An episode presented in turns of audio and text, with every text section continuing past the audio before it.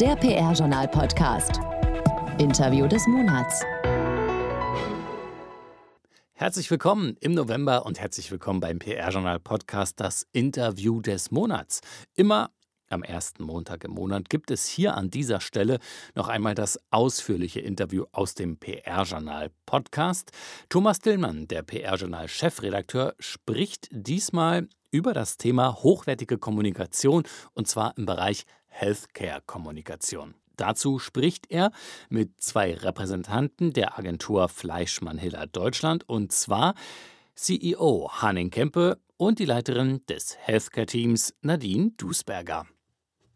Corona ist in aller Munde. Die Zahlen steigen wieder. Die Einschränkungen des öffentlichen Lebens sind beinahe überall zu spüren. Nach den Lockerungen im Sommer heißt es jetzt wieder achtsam sein, aufpassen, AHA-Regeln einhalten und Abstand halten. Das ist auch der Grund dafür, dass wir dieses Podcast-Interview heute per Telefon führen. Meine Gäste sind Nadine Dusberger, Leiterin Healthcare Team Fleischmann-Hillert und Hanning Kempe, der CEO von Fleischmann-Hillert in Deutschland. Unser Thema ist Healthcare PR oder wie man früher gesagt hätte, Gesundheitskommunikation. Da kommt man aktuell natürlich am Thema Corona nicht vorbei. Frau Dusberger, Herr Kempe, herzlich willkommen und direkt die erste Frage, welche Auswirkungen machen Ihnen und Ihren Teams derzeit am meisten zu schaffen? Wie schaffen Sie es, den Arbeitsalltag mit Ihren Kolleginnen und Kollegen noch produktiv zu gestalten und äh, richtig aufrechtzuerhalten? Ich muss sagen, unser Team ist durch Corona sogar noch enger zusammengerückt. Äh, wir sehen uns jetzt täglich in Videokonferenzen und haben auch informelle Formate wie zum Beispiel virtuelle Kaffeepausen geschaffen, an denen teilnimmt, wer gerade Lust auf einen Kaffee hat. Zwischendurch ist es uns sogar einmal gelungen, uns mit Abstand und auch draußen zu treffen. Ähm, und das war ein echtes Highlight, denn wir haben in der Zeit einige neue Kollegen an Bord genommen. Und äh, das Lustigste, was mir in Erinnerung geblieben ist von diesem Tag, war, dass ein Kollege sagte, Mensch, du hast ja Arme und Beine. Ähm, aber alles in allem. Es war ja? insgesamt aber dann ein äh, Onboarding-Prozess via digitaler Medien. Genau, das war ein komplett digitales Onboarding und äh, auch darin hat sich gezeigt, dass auch durch Videokonferenzen Nähe und Austausch entstehen kann. Denn wir haben gemerkt, es fühlte sich keiner fremd und auch die neuen Kollegen haben bestätigt, dass sie sich von Anfang an als Teil des Teams gefühlt haben. Deshalb muss ich sagen, hat sich an unserer Produktivität auch nichts verändert. Wir waren es vorher und sind es weiterhin und wir haben sehr viel Spaß an der Sache. Corona ist und bleibt wohl ein omnipräsentes Thema. Daran wird wohl kein Weg da vorbei und äh, bei der Vorbereitung auf das Gespräch habe ich mir dann allerdings die Frage gestellt, ob diese Pandemie Ihnen hilft, ähm, eine, also in der Healthcare Unit eine größere Akzeptanz zu finden, zum Beispiel in den Medien. Früher war es doch, glaube ich, so, dass es Informationen aus den PR-Abteilungen von Pharma- und Medizintechnikunternehmen oder deren Agenturen ja mitunter doch äh, schwer hatten, durchzudringen.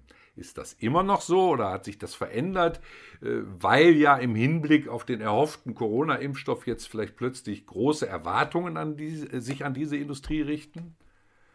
Corona hat definitiv dabei geholfen, die Akzeptanz von Unternehmen in der Gesundheitsbranche weiter zu erhöhen. Allerdings muss ich sagen, dass der Wandel auch vorher bereits spürbar war. Die Unternehmen haben, wie Sie ja auch mitbekommen haben, vor einigen Jahren bereits angefangen, aktiv an einem Wandel zu arbeiten und auch transparent zu kommunizieren. Und wir haben schon immer zu transparenter, professioneller Kommunikation auf Augenhöhe beraten. Deshalb haben wir auch nie Hürden gespürt. Mhm. Mhm. Aber gehen wir noch mal einen Schritt zurück. Früher hatten speziell Pharmaunternehmen ja doch einen zweifelhaften Ruf. Ja, der häufig gemachte Vorwurf, diese Unternehmen produzieren überteuerte Medikamente und nutzen das Elend kranker Menschen aus. Hat sich denn diese negative Einstellung grundsätzlich verändert? Äh, hat, konnte Ihre Arbeit dazu etwas beitragen, Herr Kempe?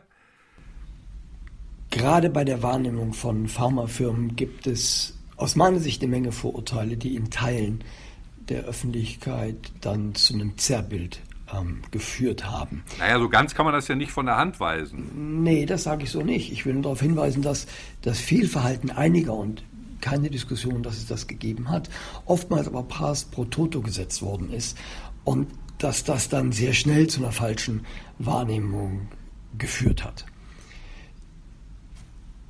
Der entscheidende Punkt aus meiner Sicht ist doch, dass die Unternehmen äh, es verstanden haben, die Unternehmen der Pharmabranche es verstanden haben, dass Reputation das Ergebnis eines dialogischen Prozesses ist. Und dass ich mich als Unternehmen, als Pharmafirma an diesem Prozess beteiligen muss. Denn nur wenn ich das tue, wenn ich mich öffne, meine Kommunikation glaubwürdig, transparent und eben nicht mehr elitär gestalte, dann habe ich eine Chance, aktiv sagen wir, an dieser Reputation zu drehen. Und das ist auf breiter Front geschehen in den letzten fünf bis zehn Jahren aus meiner Sicht. Dazu haben mit Sicherheit externe Berater, Agenturen und damit auch wir als Fleischmiller ein Stück zu beigetragen. Ähm, aber die Leistung zunächst mal das zu erkennen ähm, und dann auch kulturell umzusetzen, ist auf Seiten der Pharmaunternehmen passiert. Ähm, das ist mit Sicherheit jetzt nochmal durch Corona verstärkt worden. Frau Duisberger, Hand aufs Herz. Müssen Sie da nicht doch immer noch ein bisschen Erziehungsarbeit leisten bei Ihren Kunden? Tatsächlich nicht ähm, unsere Kunden, äh, die mit denen wir arbeiten dürfen, haben das ganz hervorragend verstanden, dass wir durch offene und transparente Kommunikation in den Dialog gelangen. Ähm, und deshalb würde ich tatsächlich lügen, wenn ich was anderes behaupten würde. Unsere Kunden sind ziemlich toll.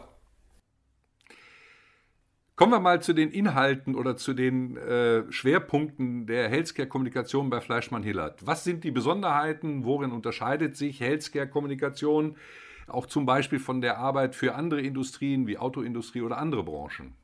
Wir unterscheiden uns primär durch unsere Regularien von anderen Branchen. Und das finde ich auch wirklich gut so. Denn bei unserer Kommunikation stehen zum Teil schwer erkrankte Patienten im Fokus. Und für die ist es ganz besonders wichtig, dass wir sensibel kommunizieren. Und es ist noch wichtiger, dass wir verstehen, was diese Zielgruppen auch bewegt. Deshalb haben wir uns im Agenturalltag entschieden, den Ansatz Co-Creation zu leben und erarbeiten auch gemeinsam mit unseren Kunden, aber auch gemeinsam mit Patienten und auch Ärzten regelmäßig an einem Tisch neue Ansätze und Inhalte.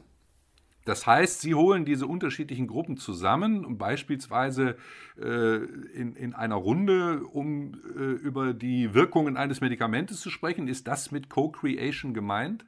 Nein, das ist mit Code Creation nicht gemeint, aber wenn ich mal ein Beispiel nennen darf, ähm, es geht äh, um beispielsweise um ein Unternehmen, was eine neue Website äh, launcht, die Patienteninformationen beinhalten soll.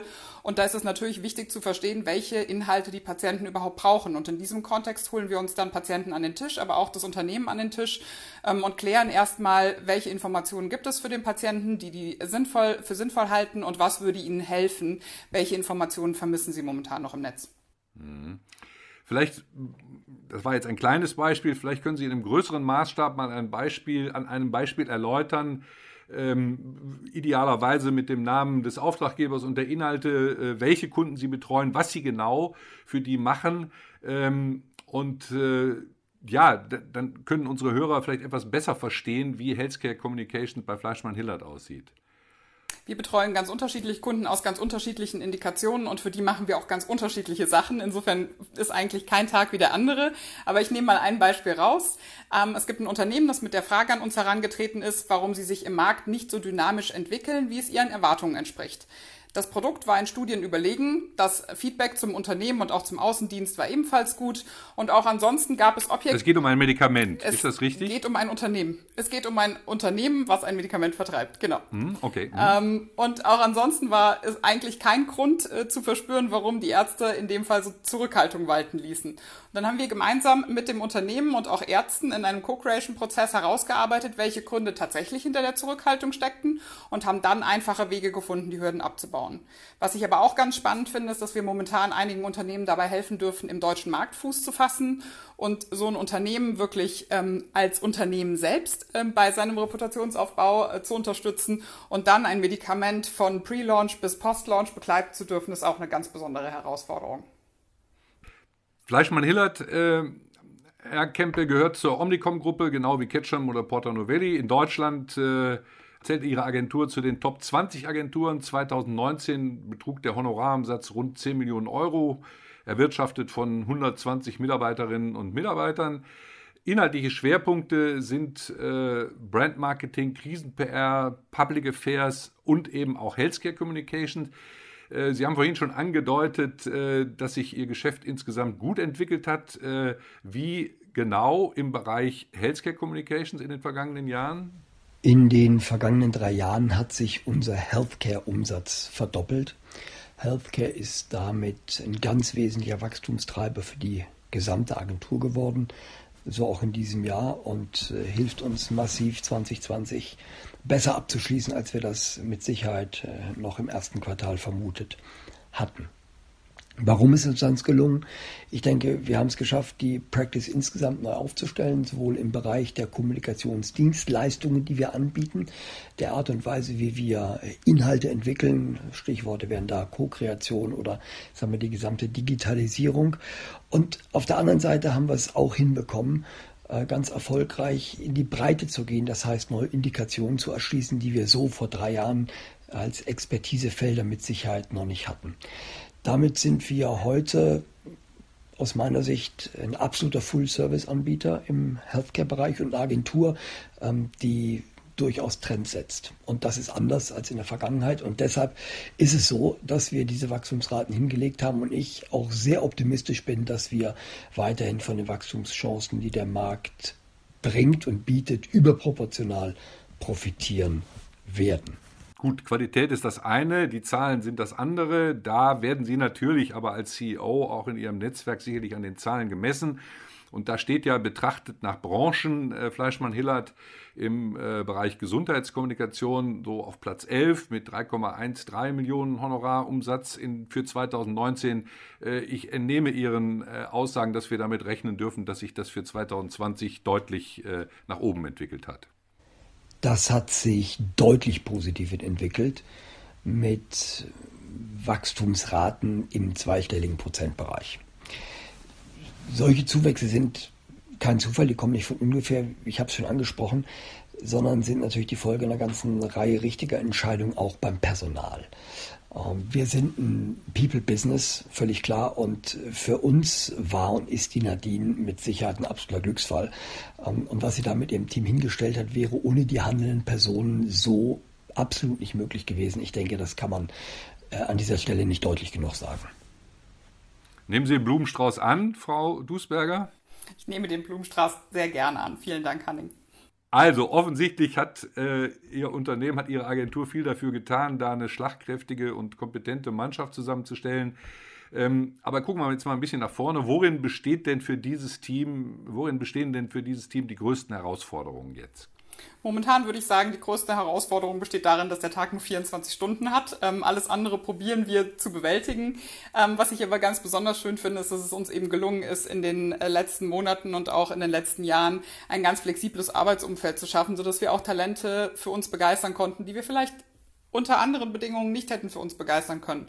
Wir haben äh, einfach nur um ein paar Beispiele zu nennen, mittlerweile Kollegen, die bundesweit verteilt sind, die bundesweit sitzen und die ganz normal als Mitglieder unseres Teams arbeiten. Ähm, und es ist uns gelungen, extrem flexible Arbeitszeitmodelle zu schaffen, sodass wir jegliche Situation irgendwie unter einen Hut bekommen können. Und deshalb bin ich momentan der festen Überzeugung, ähm, wir sind so aufgestellt, dass wir unseren Herausforderungen auch begegnen können. Und wenn wir ihnen mal nicht begegnen können sollten, probieren wir Lösungen für sie zu finden. Jetzt ähm, nochmal so eine Frage zu dieser Grundstimmung in dieser Art von Kommunikation. Also Bürger ganz allgemein, Rezipienten von Informationen, Kunden, Mitglieder, egal welche Kommunikationsgruppe ich nenne, sind es inzwischen gewohnt, dass ihr Bedarf an Informationen wirklich ernst genommen wird. Die sozialen Medien und der grundsätzliche Zugang zu immer mehr Informationen haben sicherlich zu einer Demokratisierung von Informationen geführt und die Digitalisierung befördert das noch weiter.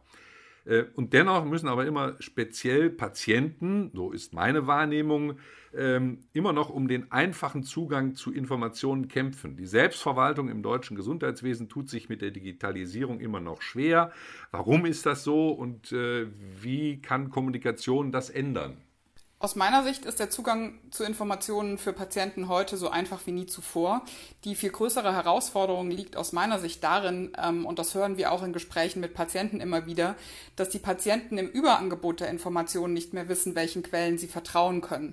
Und deshalb, weil sie so viele Informationen zugänglich haben, probieren, alles Mögliche zu lesen und am Ende verwirrt zurückbleiben. Ähm, und ich glaube, das ist eine der größeren Herausforderungen. Ähm, wie gelingt es uns, dass wir in diesem Überangebot Orientierung und Struktur schaffen? Mhm.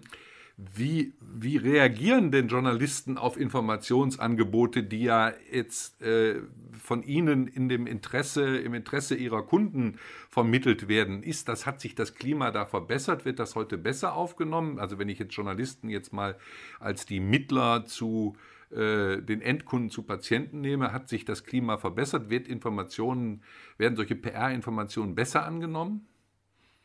Ich glaube, die PR-Informationen werden genauso gut angenommen wie vor einigen Jahren, genauso gut oder genauso schlecht, je nachdem, wie Sie das gerade betrachten möchten.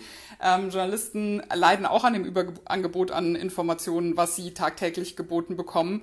Ähm, aber das Schöne ist ja, äh, dass wir heute gerade im Zeitalter sozialer Medien und gerade auch im Zeitalter von Online-Kommunikation mit Journalisten ähm, arbeiten können, aber auch andere Quellen zur Informationsverbreitung finden können.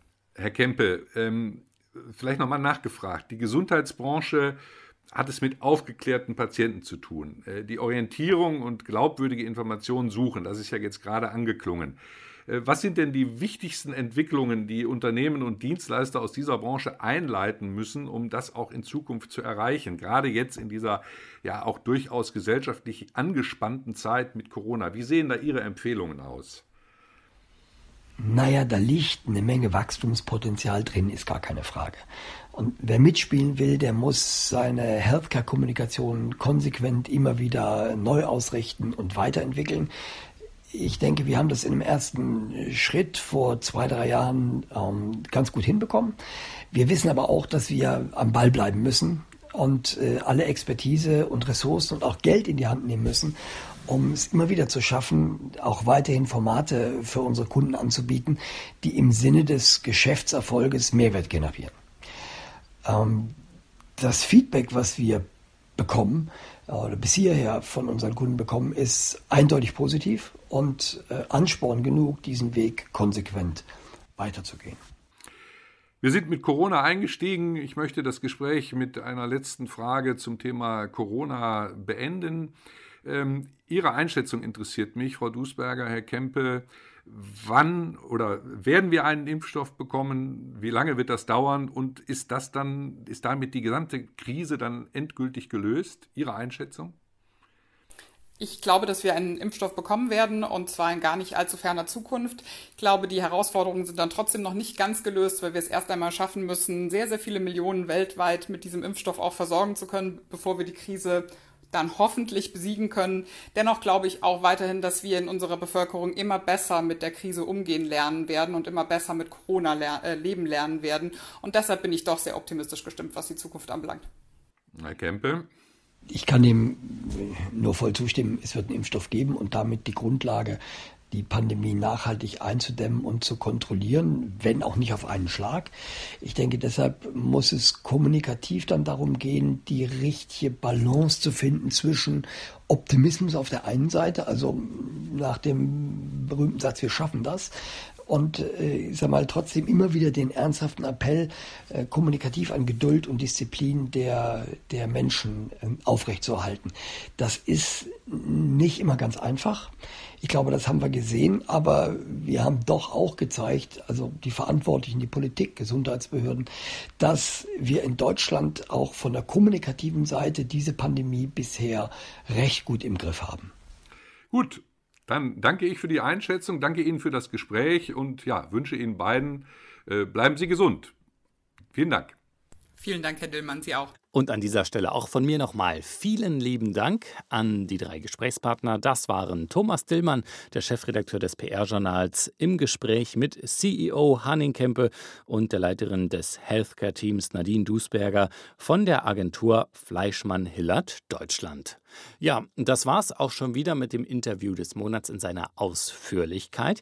Wenn es euch gefallen hat, wenn es euch gefallen hat, dann lasst doch gern ein Abo da oder schreibt gerne einen Kommentar zu diesem Podcast, was euch gefallen hat oder was auch eben nicht.